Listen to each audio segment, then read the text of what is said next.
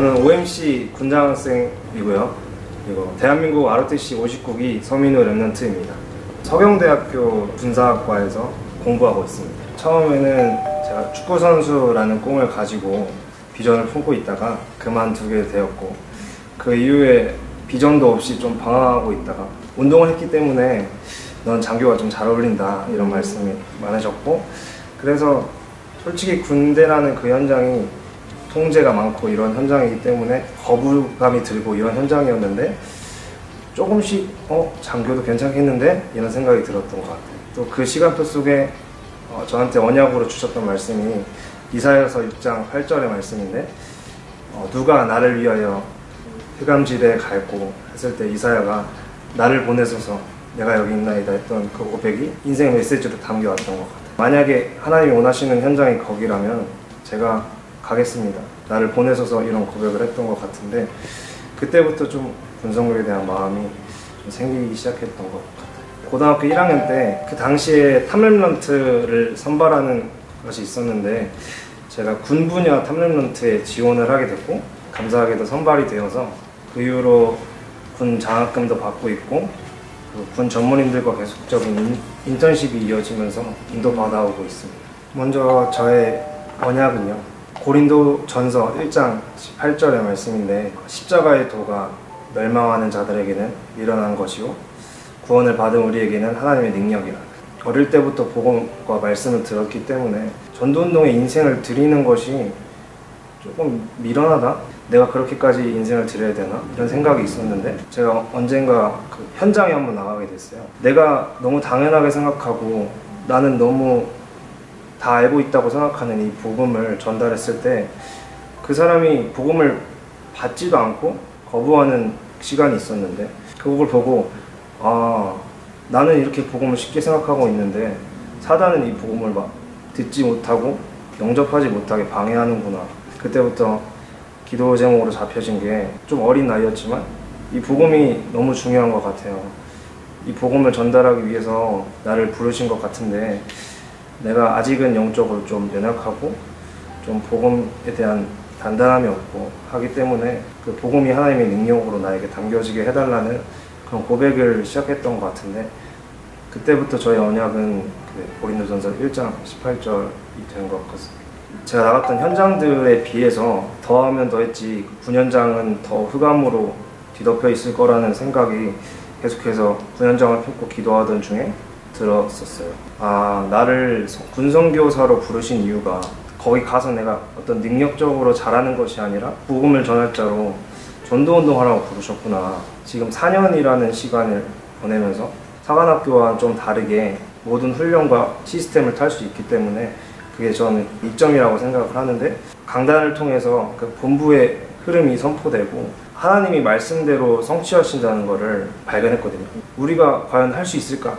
너무 유 목사님이 어려운 과제를 내주시는 건 아닌가 이렇게 생각했던 부분들이 시간표 속에 이루실 일을 보여주시고 시간이 가면서 성취하시는구나. 그 부분을 좀 많이 보게 돼서 하나님이 우리에게 주시는 말씀이 저한테는 비전으로 계속 담기는 것 같습니다. 비전이랑도 비슷한데 말씀 따라서 선교사로 쓰임받는 군선교사입니다. 사실 임관한 선배님들도 있고, 그리고 제 친구들이 다 전역했거든요. 그러다 보니까 민우야, 소대장은 지금 어떻다, 병장들은 너를 어떻게 할 것이다, 이런 부분들이 계속 들려지고 어떨 때는 걱정도 되기도 하고, 이런 부분들이 군 현장 생각보다 쉽지 않겠다라는 생각이 계속해서 들어요. 그렇지만 하나님께서 말씀대로 행하시는 것을 보게 하셨고, 나보다도 더 나의 약함을 아시는 하나님이 군 선교 현장 나를 보내시려고 이 자리에 부르셨는데, 그 주변에서 들리는 모든 말들이 중요한 게 아니라 하나님이 나에게 꿈을 가지고 그 현장에 보내시겠다고 하신 그 계획이 중요하다는 생각이 들었고, 무슨 세상의 말을 안 들을 순 없지만 그거에 영향받지 않고 내가 더 말씀 앞에 순종하고 나의 어떤 능력과 계획이 아니라 말씀으로 계속 나에게 방향을 알려주시기 때문에 그 말씀 따라 순종하는 삶이 나의 꿈이 아닐까 이런 생각을 했습니다. 사실 저는 서울 랩런트 교회에 와서 많이 느끼는 거는, 아, 말씀이 선포되면 진짜 성취되는구나. 제가 내일 산문을 할 때 정리하는 부분들도 있고, 그 원단부터 해서 송구영신 예배, 그런 모든 흐름들이 237 전도운동의 주요 교회로 쓰임받기 위해 단을 쌓는 갱신에 갱신을 하라, 이런 말씀의 흐름 속에 있거든요. 사실 처음에 코로나 사태로 인해서 혼란도 있었어요. 뭐 온라인 방송이니, 그리고 중직자분들이 교회를 못 나오고 예배가 아무도 없는데 진행되고, 이런 모습들을 보면서 하나님이 어떻게 이 말씀을 인도해 가실까라는 질문을 하기도 했는데, 반년 정도가 지나가고 와서 보니까 코로나 사태가 그냥 뭔가 흩어지는 거에서 끝나는 게 아니고, 흩어져서 가정에서 예배가 회복되고, 대학부만 봐도 랩런트들이 개인의 단을 쌓고 좀 더 하나님 앞에 깊게 들어가는 그 갱신을 하는 시간표로 하나님이 인도해 가심을 보면서, 아, 진짜 말씀하신 그대로 하나님 코로나를 터뜨리시면서까지도 그 말씀을 성취하시는구나. 그 예배 속에 선포되는 말씀이 너무 중요한 것 같습니다. 제 프랙티스로 잡고 있는 성경 구절은 시편 78편 70절에서 72절의 말씀인데, 사실 제가 교회를 섬기고 교회에 헌신하고 이런 부분들은 시간을 내서 내가 기쁜 마음으로 할 수 있는데, 학업에 있어서는 조금 나태한 그런 모습들이 조금 있긴 했거든요. 하나님의 일을 하기 위해서 영성과 학업을 둘 다 준비해야겠다.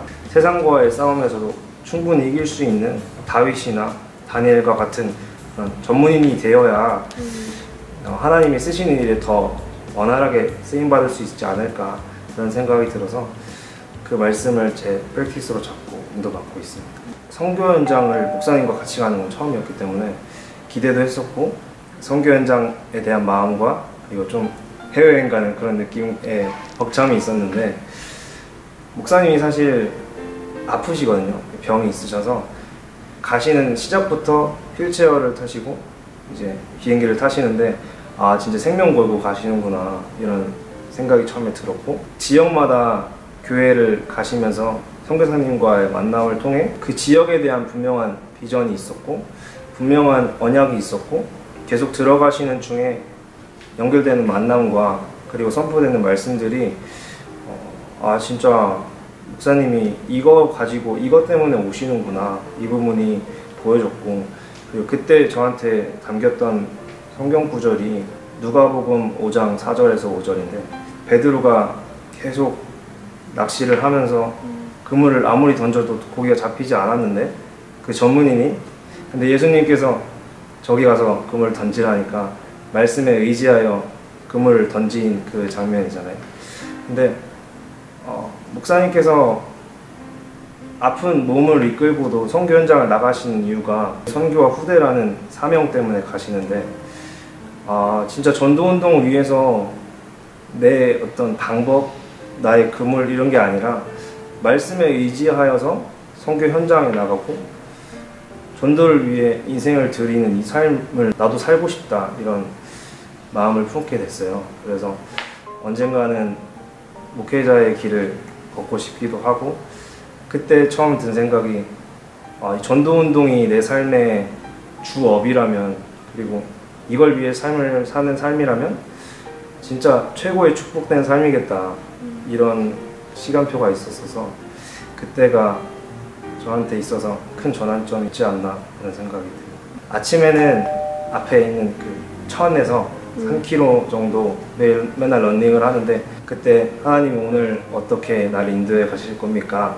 이런 질문도 하면서 힘들지만 기도하면서 뛰고, 들어오면은 삼원을 쭉 하는데, 원단부터 송구영신 예배, 그리고 교회 방향, 화요집회 한 달 흐름, 그리고 주일 강단 제목, 오늘의 기도수첩 제목까지 적기만 하는데, 아, 하나님이 한 해 그리고 한 달의 흐름 속에 이렇게 인도해 가시는구나, 항상 매일날 확인하는 것 같고, 저는 전도부터 정리를 하는데 스케줄 정리를 하고, 그 속에서 하나님이 전도를 어떻게 나에게 마음에 품게 하시는지, 그리고 잘못된 영적 문제의 생각들, 불신앙들 제거하고 만남 두고 기도하고, 이런 식으로 사모늘을 하고 있고요. 그리고 밤에는 말씀의 응답이나 아니면은 감사했던 것들, 그런 거 정리하면서 하루를 좀 마무리하는 시간을 갖고 있습니다. 아침 시작을 말씀으로 시작하지 않으면 붙잡고 살아갈 게 없으니까 사단의 거를 자꾸 붙잡고 그거에 휘둘려서 살아가는 저 자신을 많이 보거든요. 그래서 아침부터 하루를 살아가야 될 기준을 말씀으로 주시기 때문에 그 말씀 붙잡고 살아가면 사단에게 속지 않을 수 있다는 걸 좀 이 코로나 사태를 통해서 발견하고 있거든요. 그래서 이 시간이 언젠가부터는 좀 내가 사단 이기기 위해 이거는 맡길 수 없다. 너는 이기겠다 생각을 하면서 놓치지 않고 싶은 그런 시간이 된 것 같아요. 많은 걸 경험하지 못했지만 학군단 교내교육도 훈련 받고 있고 입영훈련도 지금 4주씩 몇 번을 들어가서 느낀 점은 나는 단지 아침에 묵상하고 걸어가면서 복음성구 암송하고 생각하고 이런 것 뿐인데 이들은 참 행복이 없고 또 혼자 있는 시간에는 그냥 계속 무의미하게 시간을 보내고 그리고 결과에 목매어 사는 그런 친구들을 많이 봐서 그리고 앞으로 취업이나 아니면 미래도 걱정하기 때문에 이들에게 답을 주기 위해서는 우리가 정말 복음으로 답이 나야 되지 않을까라는 생각이 들고요. 군 입대를 앞서서 많은 군 시스템들이 있기 때문에 WRC 군 부스나 아니면 군 인턴십과 같은 그리고 군 합숙도 제가 같이 갔었거든요. 그 속에서 아, 군 현장이 이렇구나, 군 현장에 들어온 사람들은 이런 상태구나, 나는 어떤 부분을 바라보고 입대를 준비해야 되는구나 이런 걸 좀 확인하고서 먼저 준비를 하면 좋지 않을까 그런 생각이 듭니다. 복음을 알게 하시고 복중에 있기 전에 나를 선택하신 거잖아요. 그 부분에 대해서 너무 감사하고 이 복음을 알고 내가 이 복음이 믿어지고 복음을 위해서 살아갈 수 있다는 그 마음 주신 게 제일 감사하고 군 현장에 가기 전에 먼저 군 선교를 위해서 기도하고 그리고 군 선교를 같이 마음에 품고 기도할 수 있는 세계군선교협회 먼저 감사하고 항상 군선교협회에서 기도해 주시는 많은 관계자분들께 너무 감사하고 기도가 너무 중요한 거기 때문에 좀 생각할수록 항상 감사한 것 같아요. 앞으로 인도하실 하나님께 제일 감사한 것 같습니다. 저의 미션웨이는 237 나라 군대 보고만의 연약 잡고 죽어가는 군 현장 살리는 영적 사령관입니다. 미션웨이!